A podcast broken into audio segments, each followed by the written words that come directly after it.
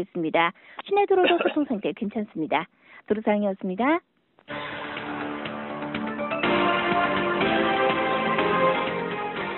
여러분은 지금 권태근 아나운서가 진행하는 여론 현장을 함께하고 계십니다.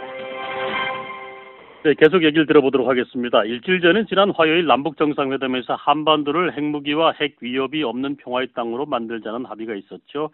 핵사찰과 관련해서는 국제원자력기구의 역할이 있어야 할 텐데요. 어, 폼페이오가 빈에서 만날 것이다라고 얘기를 했었고요. 자, 유럽 언론의 반응은 어떤지 한번 들어보도록 하겠습니다. 자세한 내용을 대구대 국제관계학과 안병옥 교수님과 알아보겠습니다. 안녕하십니까, 안 교수님? 예, 안녕하세요. 네. 자, 평양 정상회담에서 비핵화 관련 합의를 한번 정리해 주시죠.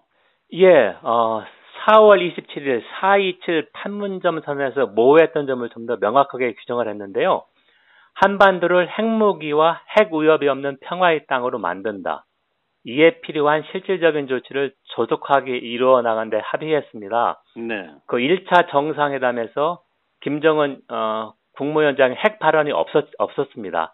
하지만 이번 구월 십구일 일주일 전 평양 어, 정상회담에서는 기자회견장에서 김 위원장이 전 세계 언론을 대상으로 어, 비핵화 의지를 표명을 했고요. 그래서 네. 또 하나 중요한 점이 평안북도에 있는 동창리 미사일 발사대와 엔진 실험장을 영구적으로 폐기하도록 하고 유엔이나 미국 전문가들 이 폐기를 참관하도록 한다는 점인데요. 네. 이 동창리 미사일 발사대가 중요한 것은 미국 본토를 공격할 수 있는 대륙간 탄도 미사일이 발사된 곳입니다. 네. 자, 그렇기 때문에 이제 북한이 이제 어, 외부 전문가들한테 이걸 보이고 검증하도록 하겠다는 것은 어, 북한이 비핵화 의지를 전 세계에 알 수 있도록 하겠다, 그런 의미가 있습니다.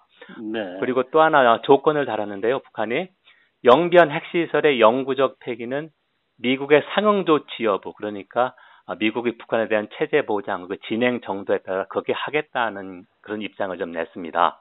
네. 그리고 한 네 달 전에 그 한북 풍계리 핵실험장 폐기가 있지 않았습니까? 네네. 거기는 이제 여섯 차례 북한이 핵실험을 한 곳인데 우리나라 기자하고 미국, 영국 등 그 서방 기자들이 가서 참관을 했을 뿐인데 이번에는 이제 북한이 어, 직접적으로 어, 다른 핵실험장이나 미사일 발사대도 유엔이나 미국 전문가들이 보고 사찰하라고 하겠다 한 것은 좀 어, 진전이 됐다. 미, 북한의 그 비핵화 관련 의지에 대해서 그렇게 볼 수 있습니다. 네.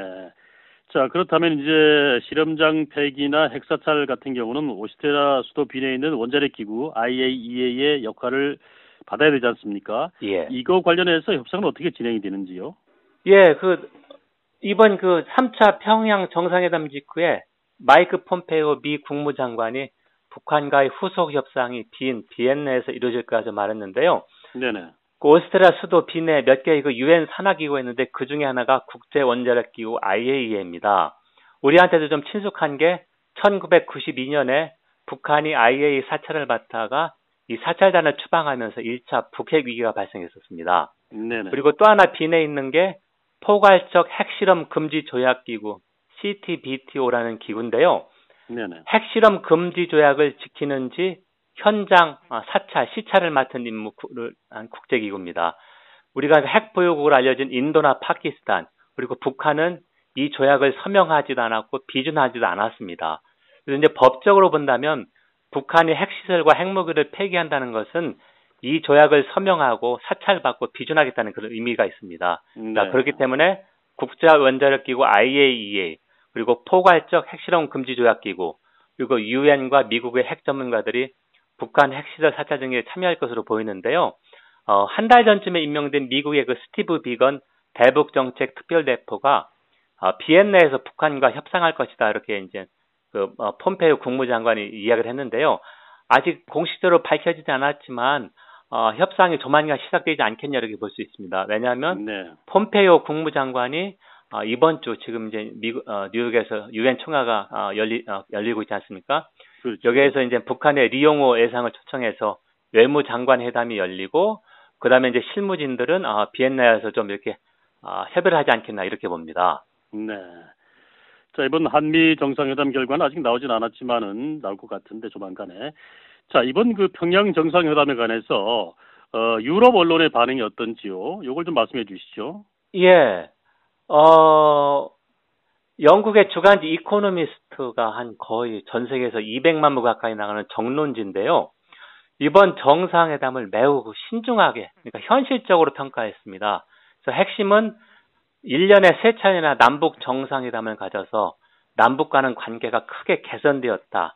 하지만 어, 미국의 대북 제재, 유엔의 대북 제재가 계속되고 있는데 남북 간의 천, 철도 연결과 같은 경제 협력을 경제 협력은 이런 제재가 완화되지 않고는 어렵다.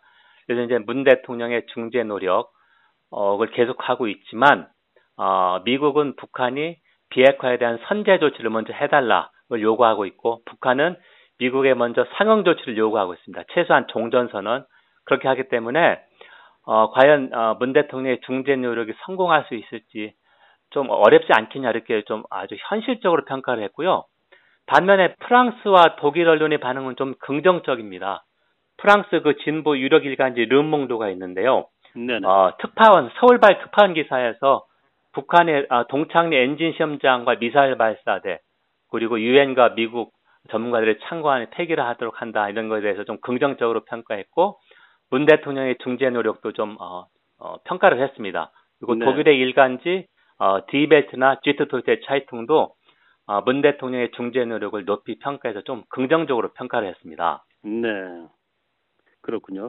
자, 교수님 보시기에는 앞으로 이제 미북 관계 전망에 대해서 어떻게 평가를 하시는지 한번 전망을 해주시죠. 예, 그 한미 정상회담이 한 세 시간 전에 끝났습니다. 네. 이거를 보면 어, 트럼프 대통령도 조속한 시일 내에 어, 북미 어, 정상회담을 하겠다. 하지만 아직도 할 일이 좀 남아있다는 얘기를 했는데요. 어, 그 말은 북한의 그 선제 조치 그런 걸 좀 계속해서 요구한다는 그런 의미로 해석됩니다.